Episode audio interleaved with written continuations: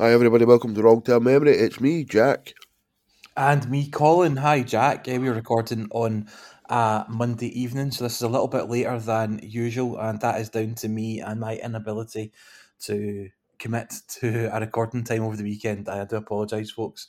Thank you, Jack, for being so cool and understanding and getting this done today instead. No worries. There was stuff going on, obviously. We were out Friday night. I had a few drinks on Friday night, so I was still a little bit rough come sort of Saturday, Sunday when we were planning and recording, but you just can't really handle a drink anymore, can you? It gets you fucked, basically, for days after. You still look a bit rough, mate, I'll be honest. Yes, obviously, we were both out on Friday night, and but I wasn't drinking on Friday night, I had the car, but I was out on Saturday at the football, and then out after it, and I was at what the youth call a gaff, Jack. And, right, okay, a gaff party. Yeah, I didn't get home until the following afternoon, and my old self just can't cope with this shit, man. So yesterday was a washout, basically. I got home, slept for hours and hours and hours, ordered Domino's pizza, still felt terrible, and then sat up all night watching wrestling. And today I've been shitty as well. So 2 days ruined, basically, because I enjoyed a beer on Saturday. That is it, mate. But what keeps us going is money, let's be fucking honest here, right? And the top potatoes on Patreon are obviously our executive producers, and I decided to take a little bit of a deep dive into the executive producers actually this week, Colin, and what I'm going to do is I'm going to put like the Twitter links and stuff like that in these show notes, so if you like us, by proxy, you should like them, give them a follow, stuff like that. First guy up's Mark Brown. I think he was our first executive producer. He's at Mark Brown 554 on Twitter. Quite good at calling idiots out. I do quite like his bluntness. So that's Mark as well. I think Robert, you've actually met Robert in real life. Robert Mellon, is that right? I've met him a couple of times. Yeah, I've met him at least twice at the stadium. I've met him twice. He's come up and introduced himself both times, even though the second time I already knew who he was. But I, cool guy, like him a lot. Yeah, and he's RM_Hollywood on Twitter, so again, all the links are in the show notes, but I've got them on Facebook as well. You know how like, sort of, it happens sometimes, you never met somebody, but you've got them on Facebook, and he put a post up the other day. He's got a holiday home down in Craig Tara, just down in Prestwick, so if you fancy a sort of local Scottish break or something, I think the wee holiday home is available. Again, I'll put a link in the show notes, so I think sort of starts for about £70 a night or something off peak. Nice wee sort of not pikey caravans, like the good caravans that don't move. You know, nice park. I've been down before because I've got a few friends that I've got a place to now, so it's a lovely wee place. So fancy a local break you can drive to and get back to if you stay in Glasgow in like fucking an hour or something. Then I would check that out as well. We've got Sandy, who we've both met, Sandy McClarty. Sandy _McClarty, McCarty on Twitter, sorry. He's a podcaster, so, like, got to give him kudos, because we know how hard it is to do a podcast, a couple of podcasts, and still listen to podcasts, so, if you like techno, trance, sort of stuff like that, more sort of techno, I would say, which is sort of up my street. He's got a podcast called The Sandman in His Castle, My Journey into DJing, so you just search for that, and listen to some well, I think are good tunes. I know you don't like them, Colin, but it just annoys me. But Sandy's a good guy, so even if you don't like it, like me, it's still worth listening to Sandy. Yeah. Who else we got? Not two guys, I think. We do. Yep, two more. We've also got Lee. We've got Lee Ruffin, who is on Twitter at Scruffy Podcast. A guy we've done some stuff with before on the old podcast game, haven't we? Yeah, we have. Like I say, sort of, when we're doing quite a thing media, which is sort of, I've got plans to sort of change that over the coming year, but no rush. Jumped headfirst into that, and it kind of never went anywhere, to be honest with you. Got a bit fucking sick of it. But he's got a podcast, Scruffy Podcast. Again, links in the show notes. Now we've got Stuart Glass. I don't know who Stuart Glass is. Don't know a lot about him. Get in touch, mate. Say hello. Yeah, give us some privacy tips, Stuart, because you're quite good at it by the looks of things. Yeah, exactly. So, like I says, let us know a little bit about yourself. But I just thought I would do that this week, just give them a little bit more of a shout-out before we sort of, instead of just reading their names, you know, there's more to them than just names. So, yeah, you'll find all that shit in the show links, guys, and go click, follow, blah, blah, blah. Right, mate, we're doing, this has been in in the works for a while, this one. Sort of scandals, the history of scandals, basically. And it just sort of came to me today for our Pie Sport Scotland competition. We can win some pies. Just asked people for their favourite scandals on Twitter. And we didn't get, it wasn't lots and lots of entries, but I think the quality of entries this week were really quite good. So we'll just take a couple of these each. We'll read these out. And again, thanks for supplying the content, guys. Makes our job much easier. Yeah, what I liked about these was the listeners that got in touch didn't just say like big, massive companies everybody knew about. They told us little private secret stories about their local area, which are often so much funnier. And some of these are excellent, aren't they? Yeah, so I'll tell you what, right, we'll take one each. You start with the Gallant Few podcast. Again, we know how difficult it is fucking writing podcasts, doing podcasts. So the fact you still listen to us, mate, is class. Yeah, Gallant Few Podcast, a great bunch of guys, and they told us about a guy that's just left their work who bumped the lottery syndicate. He still said that folk would get their money a week after he left. He didn't pay, and he gave the excuse that it went towards paying for a funeral. A week after that, he came clean and said that he spent it on a night out. I love this stuff. Like this, there is a special type of guy, Jack, that gets involved in stuff like that in the workplace, and even more so, the one that wants to be responsible and in charge of it. Like, I'll do the money, I'll do the organisation, I've got a spreadsheet. Right. And then the absolute chaos that they can cause when they fuck off and bump people is brilliant. I love it. What do we think here then? If it's a night out, it's what, four numbers? Maybe a couple of £100 or something? Possibly, aye. Or is it that he's bumped the actual entry money?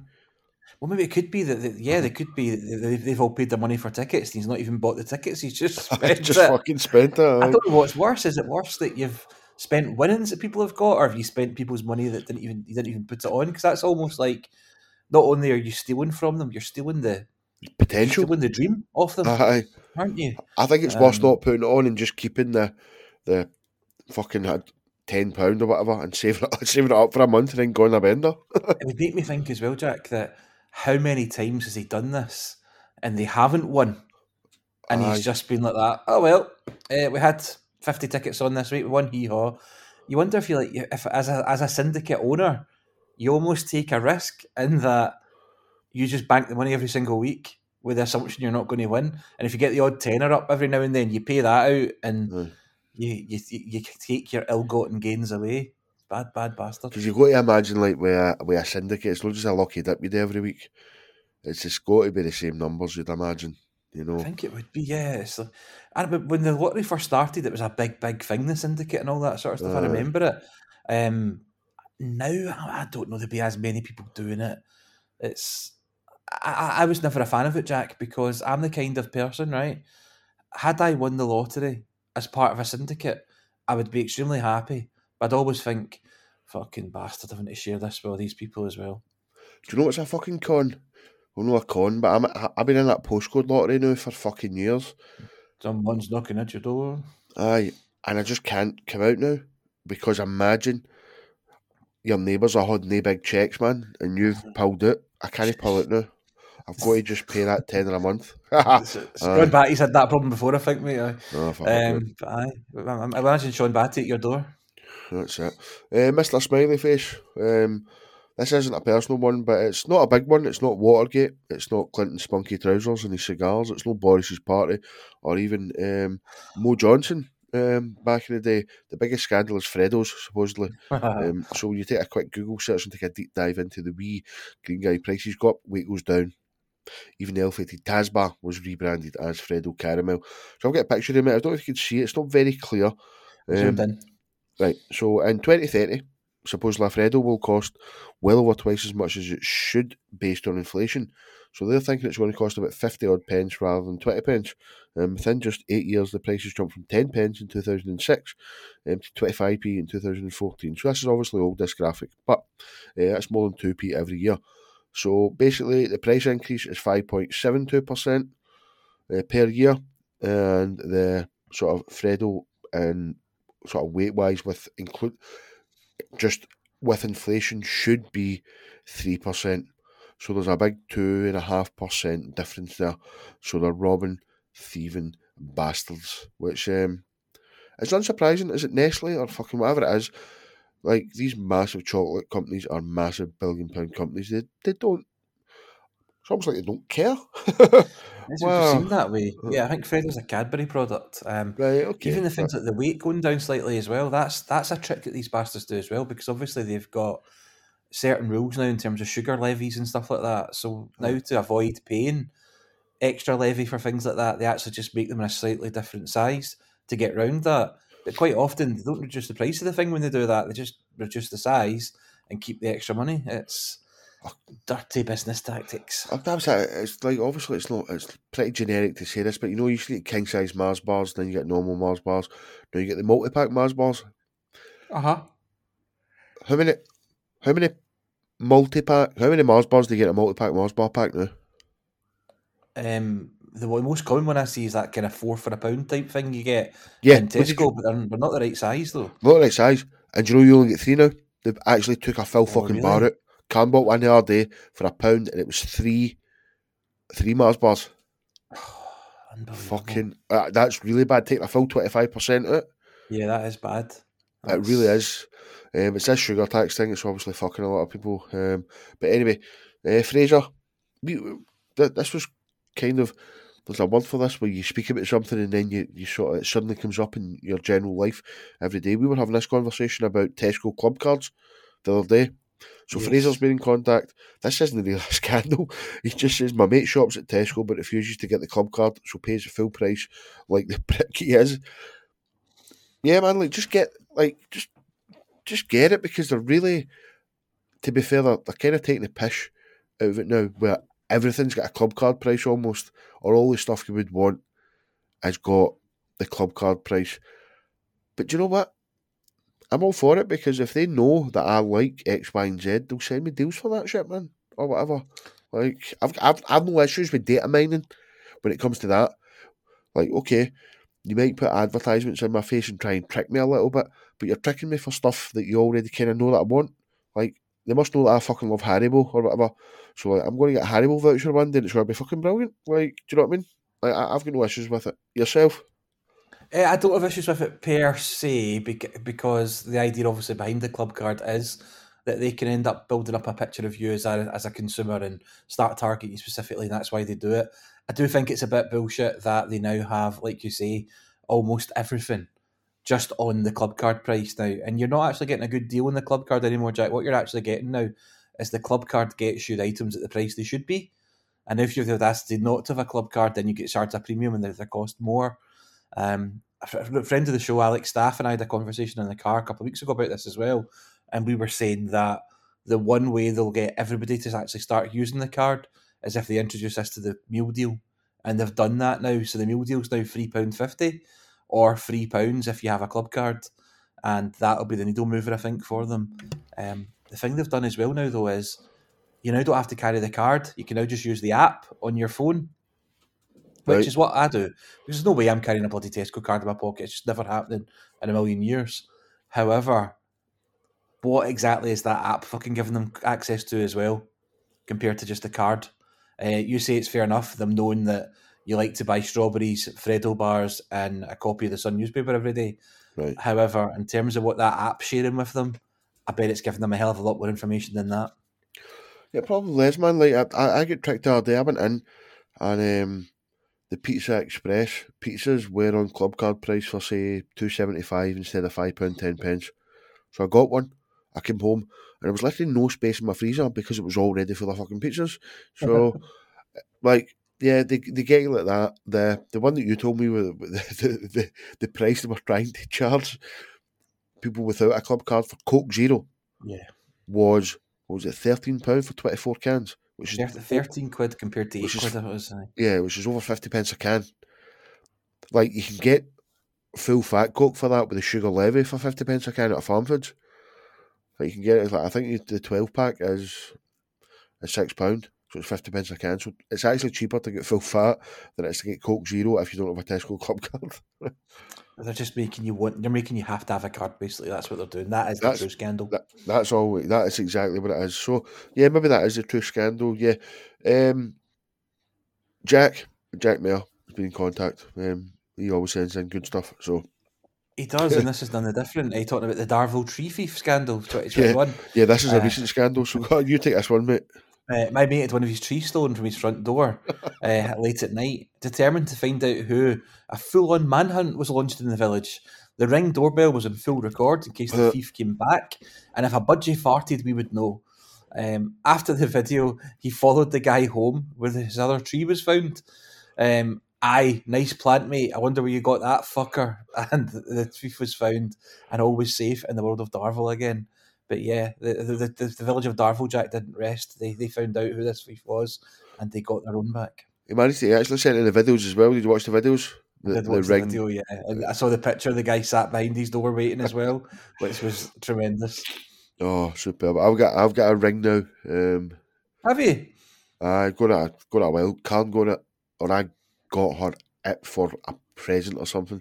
You romantic bastard. I know, because she kept going on about the neighbours and how much she wanted one, and I thought, right, okay, I'll get all sexy here and get you one. So she loves it. It's mad. Sits and watches it. Like literally sits and watches it live, man. And it's like, look at the window. You know what I mean? But aye, she absolutely loves it. She's obsessed with it. Why did that not? That's mad, right? Why did that not become a thing years ago? They must have had the technology many years ago, because the supposed origin story of that is a guy who worked in his garage or something and thought, I want to be able to see who's at my front door when I'm working in my garage. And that's sort of where the idea grew from. It seems like something that should have, A, been done earlier, and B, might actually be against the law. Because I'm positive that, see, in shops and stuff like that, your CCTV, you're not allowed to record people speaking. I'm positive that that's a rule. That's part of the law, is that your CCTV in shops can't record conversations. It's only there to see what's happening, not what you're talking about. So I think Rings are technically against the law. I wonder if it's because it's activated by motion, which means that you have to have done something around it to make it happen. Gets them around that or something. They've been around longer than you'd think. They started in 2013. I'd have said 2016 or something, I thought. Maybe. Yeah, 2013, but they were quite expensive, obviously, like all this stuff is at the start. And it's only in the last couple of years they've came round to around about the £100 mark, which made them a bit more accessible, basically since Amazon bought them. Yeah, you need to obviously subscribe if you want the recordings and stuff as well. So it's £2.50 a month. Is that how much it is? Yeah, £2.50 a month. So it doesn't sound that much, but I've got one, you've got one, my neighbour's got one, my neighbour on the other side's got one. There's billions of them in the world. So that's a scandal as well, that they rob you for that. But yeah, good story, Jack. Cunt stealing trees. Right, we've got two big ones here. We've actually got one from Ryan. Which is a football one that I'm going to just... Rangers deciding to play friendly against Celtic in Australia. It's been covered on other podcasts everywhere. By us, yeah. By us. Yeah, so I'm going to take that out and not go into that in too much detail. Right. Do we want to go to the runner-up here? We'll go Finlay first, I think. Okay, let's go with Finlay. Right, we'll take us in a bit each, right? So If I live split this, mate, can you see it happening? Yes, I can see it, mate. I've got it open. Yeah, there we are. So, around 2 years ago, there was a story on the local East Kilbride page about a wee Jack Russell that got left outside of Sainsbury's and had to be taken away by the RSPCA. Everyone was totally raging, as you would, at some ignorant bastard leaving their dog outside. Following this, a lady responded to the post very upset, stating that the dog was her dad's and that he had dementia. Oh, sad story. She said he'd taken a turn whilst in Sainsbury's and had to be taken away in an ambulance. Apologies obviously ensued after that. Everyone feeling really fucking guilty about the abuse that they were giving this person, because he's an old guy with dementia. The lady who responded then said that her dad had unfortunately passed away as a result of this turn. Therefore, everybody felt a lot guiltier. Not the end of the story, but... It's not, because a few days later... they then had said that the RSPCA had to put the dog down in a big emotional post, saying that Carlito the dog would be sorely missed. The residents of East Kilbride then felt so guilty, they set up a GoFundMe page to help the family get over the story. The Scottish Sun then picked up on the story and wrote a feel-good article about how the community had come together. However, Jack, all was not as it seemed. It turned out the photo of Carlito the Jack Russell was a stock photo. The whole thing was an elaborate wind-up by the admins of the Facebook group. The only true part of the story was that a Jack Russell was taken away, admins of the page had the police phoned on them, and Facebook account was then banned. The community was absolutely raging. A 10 out of 10 wind-up, and the entire thing was hilarious from start to finish. I wonder how much they got in the GoFundMe. And see, when a GoFundMe gets set up like that, and it gets called out, is there any legal requirement or whatever to give the money back? I don't know. I've only ever been involved in one of those once. There was there's a football forum that a lot of you guys will know, and one of the users on there passed away. And I remember that. Sorry. Yeah, we set one up for his wife to help pay for his funeral and stuff like that. We got about $6,000 or something for the guy. But it was myself that set it up, and I say that all I did was open up the website and sign up. Basically, I didn't do anything, and it was the good people of the forum that donated all the money, but they didn't make it easy for me to get the money, Jack. There was quite a few hoops I had to go through, particularly as the value of the money went up. I had to scan like driving licenses and passports and all sorts of stuff to get it, and they were only releasing it bit by bit, day by day, rather than all in one go as well. Yeah. Yeah, like I said, I kind of wonder if there's any sort of legal obligation that if you... Is it a con? Will the law see that as you conning people out of their money? I don't know. Like, because they never asked for it to get set up. Like, a good Samaritan in their mind thought, oh, poor guy's died. There's a dog. Let's set up a GoFundMe page. There's that middle step. I just wonder if that makes a difference to... Like, it'd be different if I just set up a GoFundMe page saying, oh, I've got one leg, I need a new prosthetic, and, like, photoshopped it out. Like, I don't know if that extra step makes any difference. But, anyway, we'll move on. It's the ice cream van. The ice cream van's here again, yeah. He seems to only come when we're recording, the bastard. It always comes when we're recording. Yeah, I show on the other network as well. And it is freezing, so I don't know how much ice cream he's selling. It's probably drugs. It's probably, it's a money laundering thing, but let's... Shh. Lewis. I love Lewis because he tells a great fucking story. And I don't know if you've won the pies before, mate, but you'll win them again this week. Has Lewis won before, do we know? I think he might have done, but he has earned it this time, to be fair. That's what happens. See, we said there's good content, man. You're going to win pies. You're going to win pies. So, Lewis, a few years ago, I love it because he stays in this wee village, man. Like a wee tranquil village, it seems. A few years ago, on my local village Facebook page during a snowy winter, a post went up from an angry mother trying to find a thief who stole her wee boy's snowman from the front garden. Amongst the replies from other people in the village was a ransom note from the thief. So, right, take it away, man. Someone had set up an account under the guy's snowman thief, and they started sending photos of the snowman, saying that it wouldn't be harmed if they handed over money. When the mother told them to piss off, they sent pictures of the snowman minus its nose, then its eyes removed, and once the mother continued to send more angry replies, the thief then posted a video smashing the snowman to bits with a cricket bat. The thief hid his face with a scarf and hat, and still to this day, the King's Kettle community page does not know the identity of the snowman murderer. We've got a screenshot here of some of the messages that were received as well. Yeah, that's it. I love this one. Right, It seems to be from somebody called Ben, right?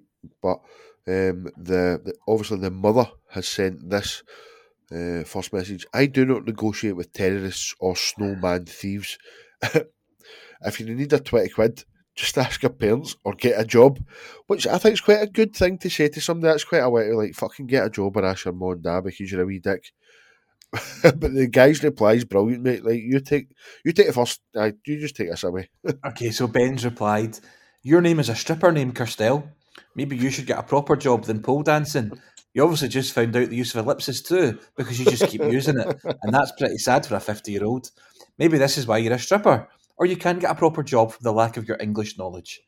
Then he sent an immediate message. Sorry, Kirstel, *, spell check doesn't even recognise your stripper name. Oh, And then Lou said in tons of stuff about dogs shitting in his village and stuff like that, which, if you just go to @WrongTermMemory on Twitter and look at our sort of tweets and replies, you'll be able to find these pictures, man. There's tons of them. Absolutely tons of them. But Scandals. Yeah, that's what we're here to speak about. TV show. Ever watched it, mate? I've been that. It's a Shonda show, isn't it? So it's not really Shonda Rhimes. Yeah. Well, is it not you that watch Grey's Anatomy still? Yeah, I don't watch it anymore, but Grey's Anatomy was the kind of exception that proves the rule. I used to quite enjoy Grey's Anatomy back in the day. But she's almost got a universe of shows, this Shonda woman. She's got, I think she's got 3 different shows, all based in the one city, based around the hospital, the police and the fire brigade. And they all kind of come together and link up. They're all in ABC. Yeah, Chicago Fire and Chicago Blues or something. But yeah, she makes a lot of stuff, does Shonda. But most of it isn't very good, certainly not in my opinion anyway. Yeah, so I've never watched Scandal neither, but I thought you might have just because Shonda did it. When you think of scandals, mate, what's the sort of first thing that jumps to mind when you think of scandal? That specific word, scandal. Well, it's hard to not think of scandal and link it into politics, and the usual one is sleaze. That's it, mate. Politics, the government and stuff like that. So we'll do a bit of political stuff, which, you know, I'm a big fan of, really. This one, quite recent. Did you see the video of this, Matt Hancock?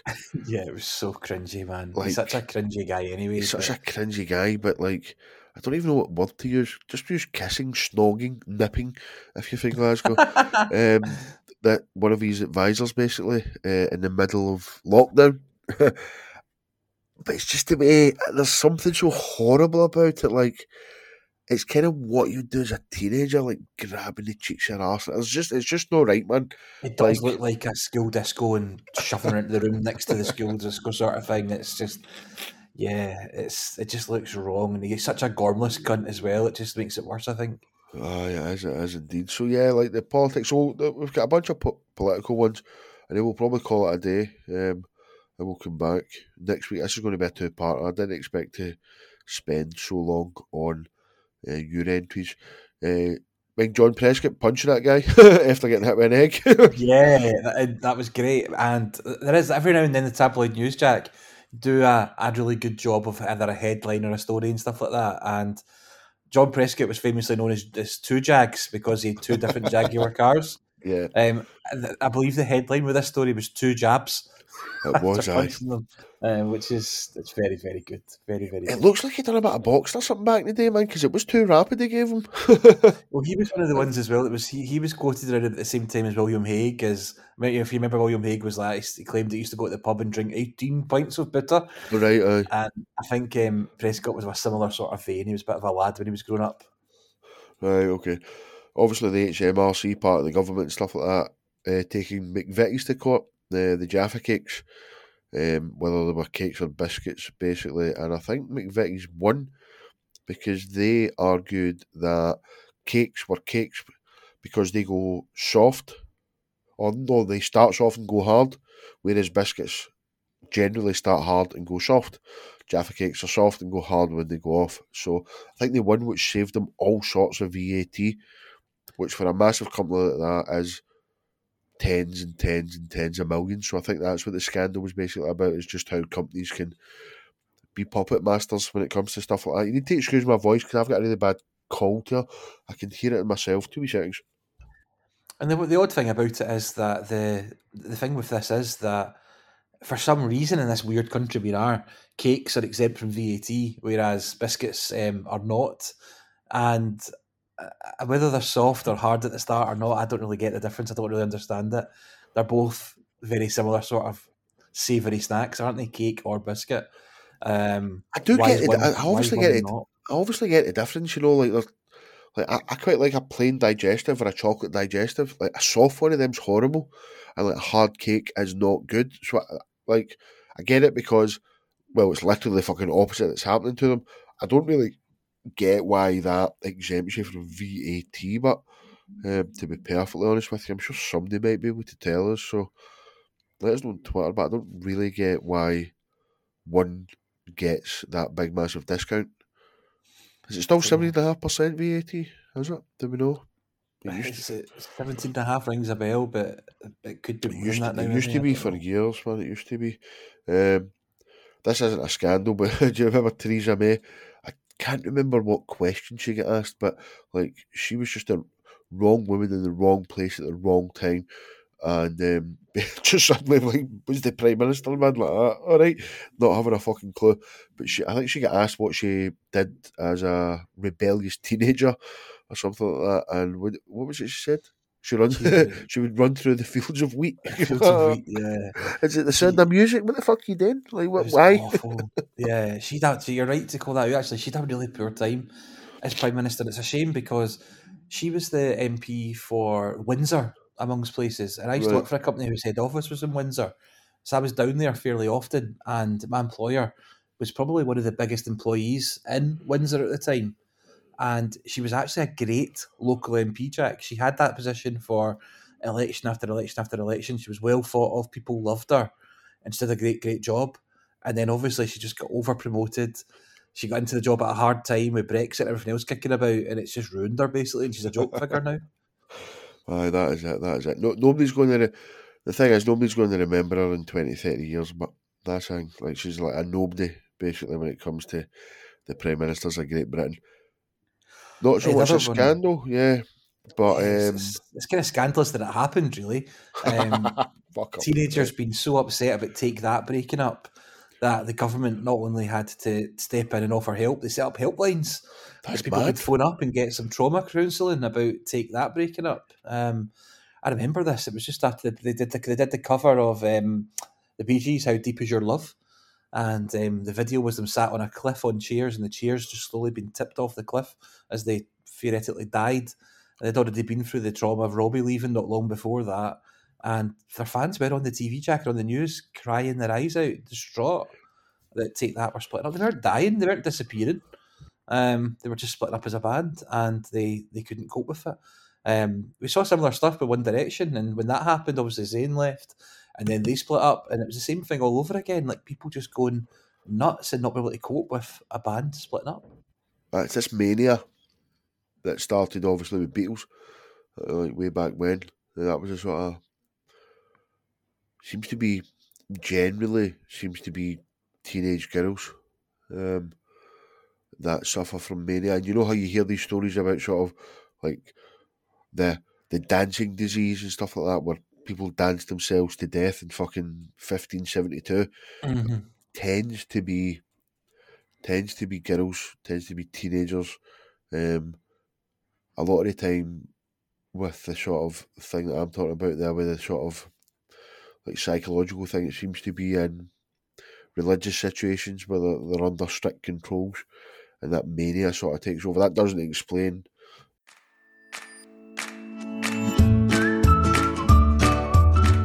Hello friends, Colin here, the looks, the charm and the brains behind Drug Term Memory.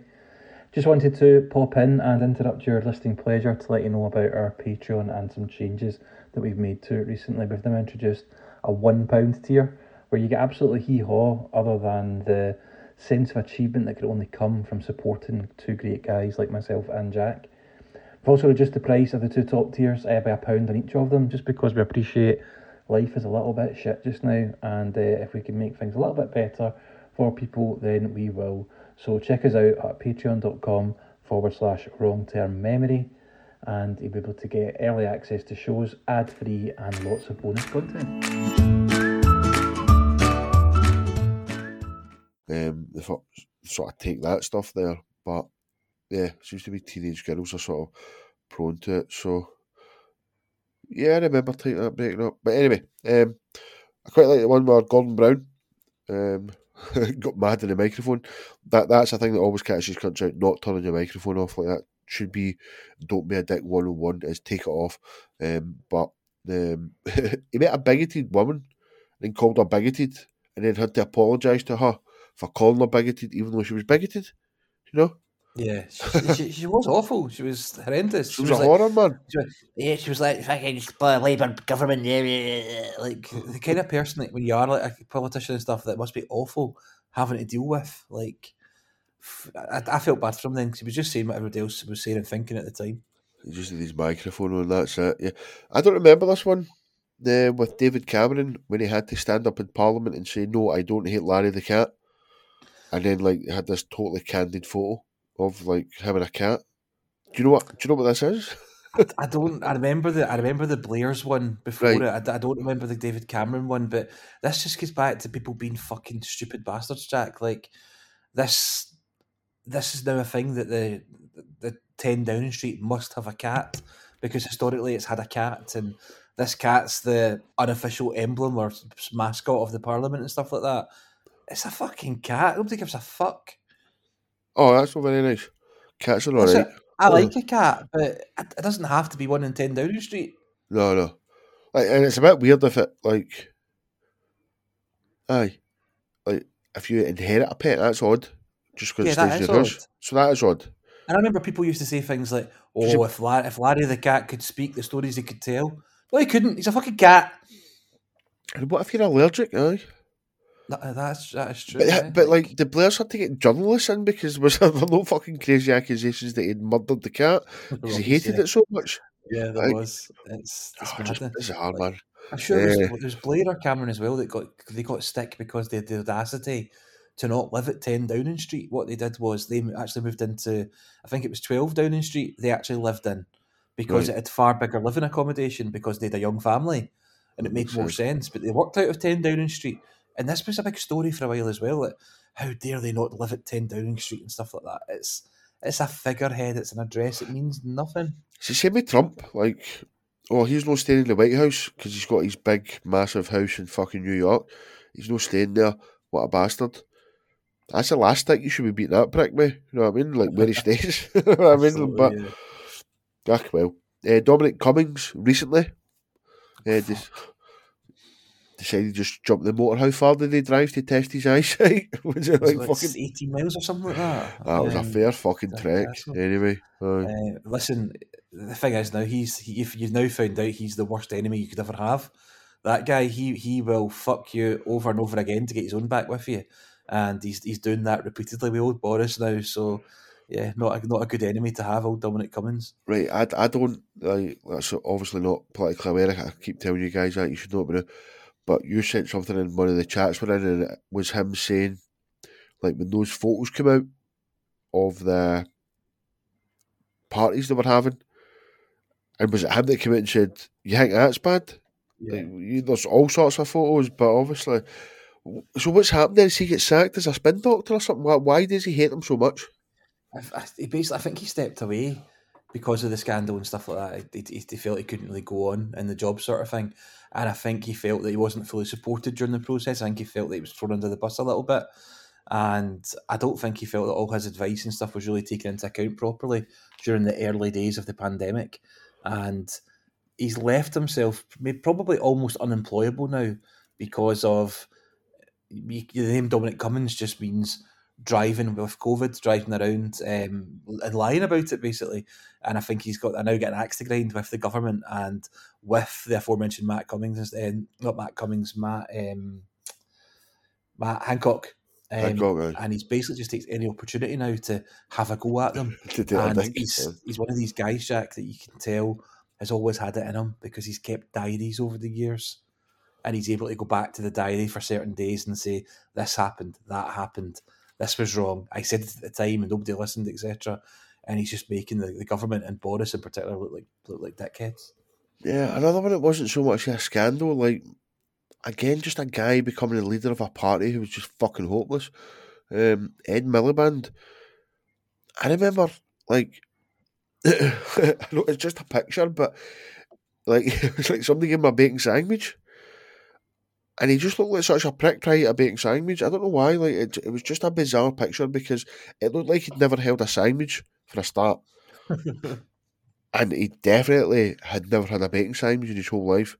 And he's meant to be like, man of the people, he's a fucking Labour leader. You know, you're working class, you're red, blah, blah, blah. And this cunt looked like he never picked up a sandwich in his life. So, again, it's not so much scandalous, just a bit of a laugh. But these guys have got nothing. We're going back a good few years now for the next two stories, mate. I'll let you sort of take the first one. about Jeremy Thorpe. There's a lot of podcasts about this called The Great British Scandal, basically. You ever heard of this guy? Yeah, he was the Liberal Party leader, and he had quite the life, and he, as well as all the other things he was known for, he was accused of and known for killing a dog. Oh, that's it was a hitman that killed the dog guy. Just wouldn't be happy with. He was the first British politician to stand trial for conspiracy to murder.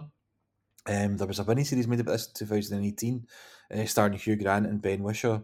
But basically, he tried to hide a previous affair with a guy called Norman Scott, who was a stable hand he met while visiting a friend in 1961. And when Scott refused to stop contacting Thorpe after the married MP ended the fling, he allegedly paid to have his former lover killed. Well, that you've got to remember, this is in living memory for people, this was when homosexuality was a crime. You know, you can put in fucking jail for being gay. Yeah, so, 60s. Like the 60s, like that. When you think about it that way, it's a little bit sad that you had to fucking hide that, but yeah, it goes on, man. Yeah, it happened into this. So years on, this obviously, he met him in 1961. They had a relationship for years and years, and it ended with him having to have him killed, basically, in October of 1975. Got a hitman involved to try and kill him. The attempt failed. However, the lover's dog, a Great Dane called Rinka, was shot in the attempt. And Scott publicly accused Thorpe of doing this, and he was forced to resign as leader of the party in May of 1976. But that didn't end the scandal, because it basically dragged on in the press and then the courts for months and years after it. And he became the first sitting MP, Jack, in the UK to stand trial for murder in May 1979. He was formally acquitted in the end, but the scandal just pretty much ended his political career, because he was known as not only a guy that was at the time said to be having a seedy gay relationship, which was a big no-no at the time, he was also the guy who tried to have somebody killed and got a dog murdered.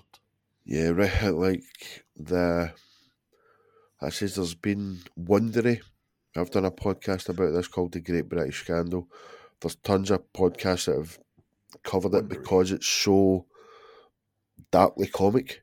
It's so funny, but really sad, because like people are conspiring to murder people, and Rinka the dog gets murdered. Because the hitman gets in the car with the guy he's going to murder, but he doesn't know that he's going to bring his dog along. So his dog's sitting in the back, this big, massive Great Dane sitting in the back. And for some reason, he kills the dog and not the person. I don't know why. There's a reason for it. He panics, the crash.